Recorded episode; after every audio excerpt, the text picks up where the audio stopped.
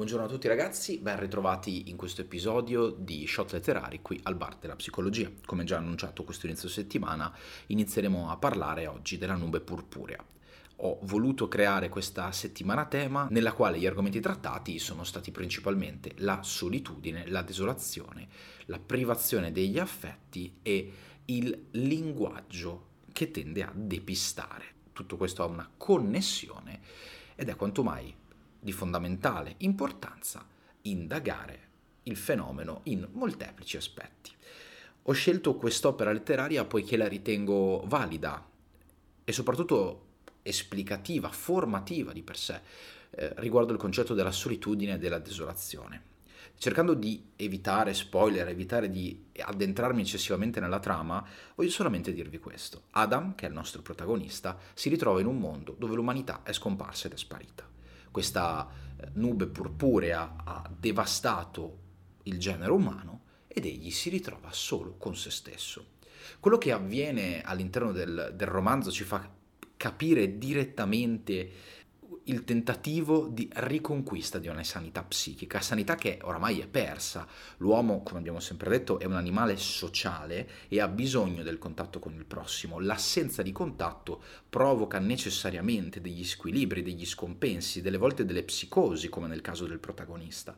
E guarda proprio perché lui si chiama Adam ed è l'ultimo uomo sulla Terra, o forse l'unico dovremmo dire. E tale parola cambierebbe totalmente il senso della nostra chiacchierata a riguardo.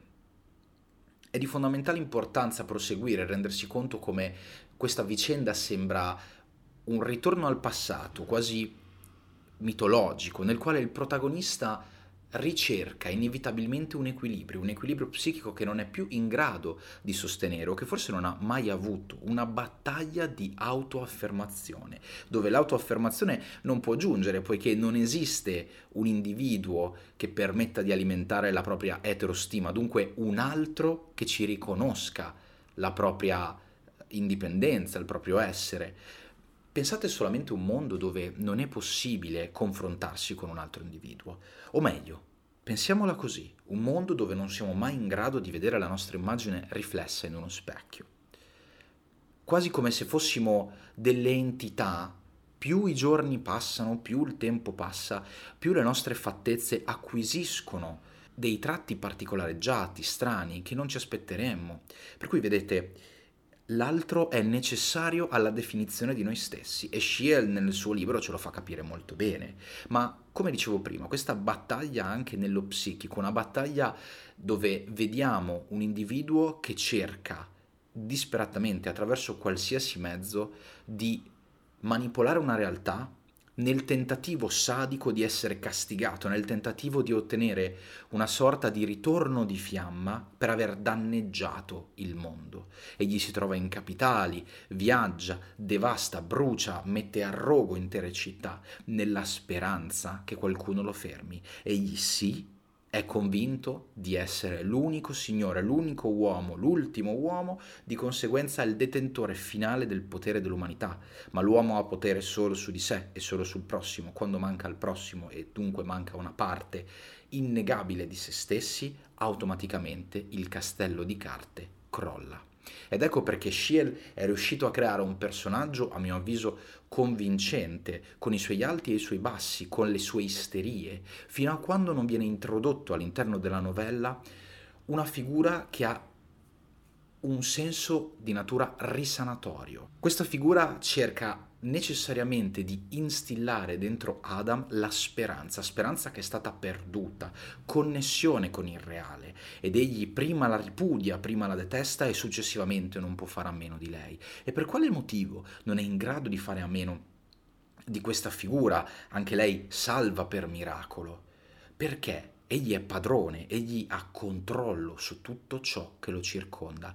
Beh, proprio perché questa figura, questa donna, ha la capacità di mettere Adam di fronte alla realtà dei fatti. Come lui è Adamo, lei è Eva e sono qui per ripopolare il mondo, ricostruire, dunque ritornare a quell'individuo che è in grado di reinserirsi in un meccanismo funzionale e adattivo di vita, perché tutta questa situazione fatta di psicosi e dissociazione all'interno della psiche di Adam inizia ad acquisire senso e questa donna, essendo un pezzo esterno, arriva per rompere il filone che piano piano si stava creando. Lo abbiamo già visto anche in Howard Philip Lovecraft, questa tendenza a manipolare una realtà interna in favore di una realtà esterna molto poco manipolabile, soprattutto distante da noi. Nel caso della nube purpurea, il protagonista non è più in grado di manipolare una realtà solamente interna, ma può manipolare anche quella esterna. Il problema è che non avendo un reale responso dal resto del mondo, questa manipolazione diventa fine a se stessa. È un atteggiamento onanistico verso una fine ormai prossima, fine che addirittura Adam invoca costantemente, minaccia ed è qui che si inizia a creare un, un circolo vizioso dove lui prima ritiene che la sua vita sia qualcosa di estremamente prezioso e subito dopo ritiene che sia qualcosa da gettare, per cui il bipolarismo che il protagonista riesce a farci percepire, a darci, automaticamente perde di senso e ne guadagna senza una reale costanza. E quando Eva, possiamo chiamarla anche così, questa, questa protagonista femminile, viene introdotta all'interno eh, della scacchiera, quasi come se fosse una regina in parte al re, scombussola questo circolo sadico, circolo sadico che ha permesso ad Adam di sopravvivere così a lungo e di non darsi per spacciato. Vedete, quando parliamo di meccanismo sadico, il meccanismo sadico ha necessariamente bisogno di carburante e non può prendere in considerazione una reale cessazione di sé.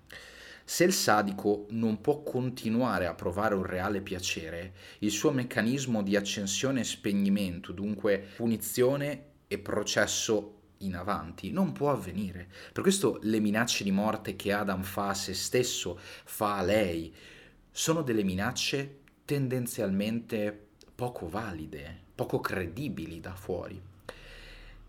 Lui cerca anche di minacciare Eva, ma lei non è presente all'interno della sua realtà psichica, non lo è in pianta stabile ed essendo l'unico elemento da fuori che gli permette di sentirsi ancora vivo, dunque alimenta il ciclo di sadismo poiché è presente uno spettatore in tutto ciò, non può permettersi di perderla.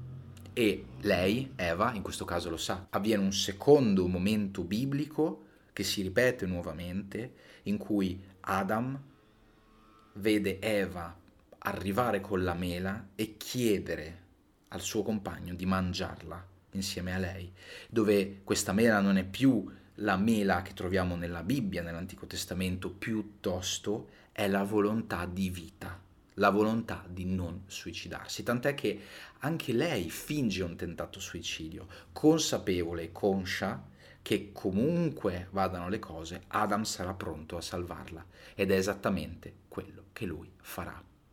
Inutile dire come si conclude la vicenda, se non con un ricongiungimento di una propria stabilità. Stabilità che viene vissuta come una sorta di prezzo, di scotto da dover pagare, perché siamo sopravvissuti a questo ciclo di sadismo che porta imbarazzo, che porta senso di colpa, ma laddove c'è imbarazzo e laddove c'è senso di colpa c'è anche un'enorme energia che può essere reinvestita per proseguire in quella che è la ricreazione del genere umano effettivo. Voglio consigliare a tutti quanti voi la lettura di questo libro, consapevoli che avrà delle parti un po' più meccaniche ed avrà delle parti un po' più, eh, potremmo definirle, eh, descrittive. Però ritengo che psichicamente parlando, quanto offerto da Shield sia un prodotto davvero molto, molto valido, anche per la nostra materia. Bene, il nostro podcast letterario anche per oggi finisce qui. Io come sempre vi ringrazio, vi invito a iscrivervi al canale, mettere un like se vi è piaciuto il video, perché no, condividerlo e ci vediamo alla prossima settimana. Dal bar della psicologia questo è tutto. Grazie.